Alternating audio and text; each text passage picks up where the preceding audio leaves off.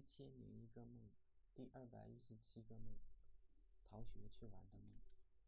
有天我来到教室里，这时教室的同学并不多，我觉得很无聊，就坐在最后一排，打开电脑看美女图片。后来同学多了，我才把电脑关掉收起来，因为害怕被女同学看到。我们班都是混着坐的，后来开始上课了，不再自己班，同学们都拿着课本出了门，我开始找课本，不过似乎怎么也看不清课本侧面的名字，可能是有眼屎吧。我不想把别人的课本拿去了，我眨巴眨巴眼睛，最后终于看清了，是女同桌王平的名字。我放下课本，这时教室里已经没有几个人了，我决定逃课，于是就出了教室，在校园里边遇到贾晓东，他跟另外一个也是逃课的出去玩，我们我不想跟他们一起，就独自出了学校，来到公路上。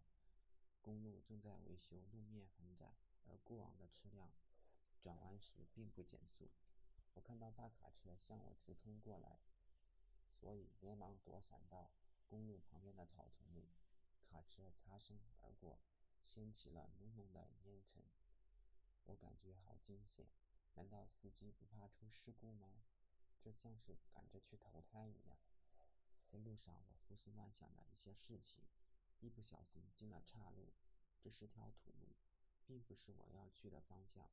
我穿越田地来到公路上，总觉得逃学也不好玩，没有地方可去。突然想起来附近有个湖，就打算去看看。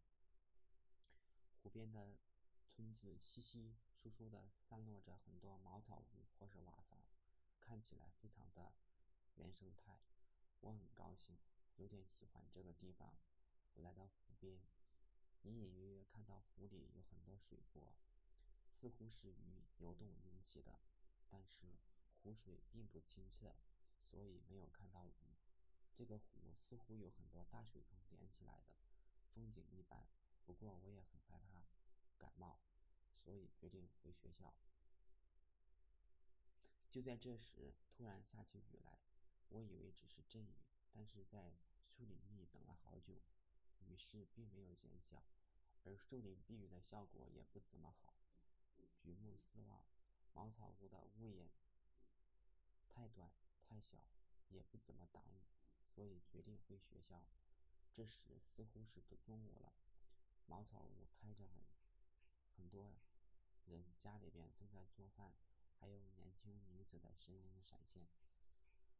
继续往前，远远看到一个妈妈在哺乳，半个乳房露在外面，看起来白花花的，让我的宅男兴起了很多涟漪。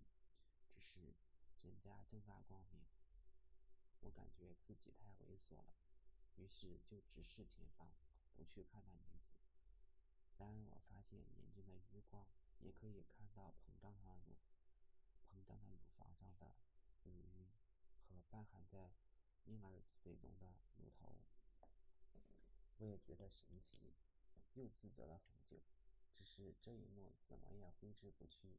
快到学校的时候，我看到老婆发的朋友圈，说是他们那里请人来演出，前面还是正常的，后边的内容就文字爆了。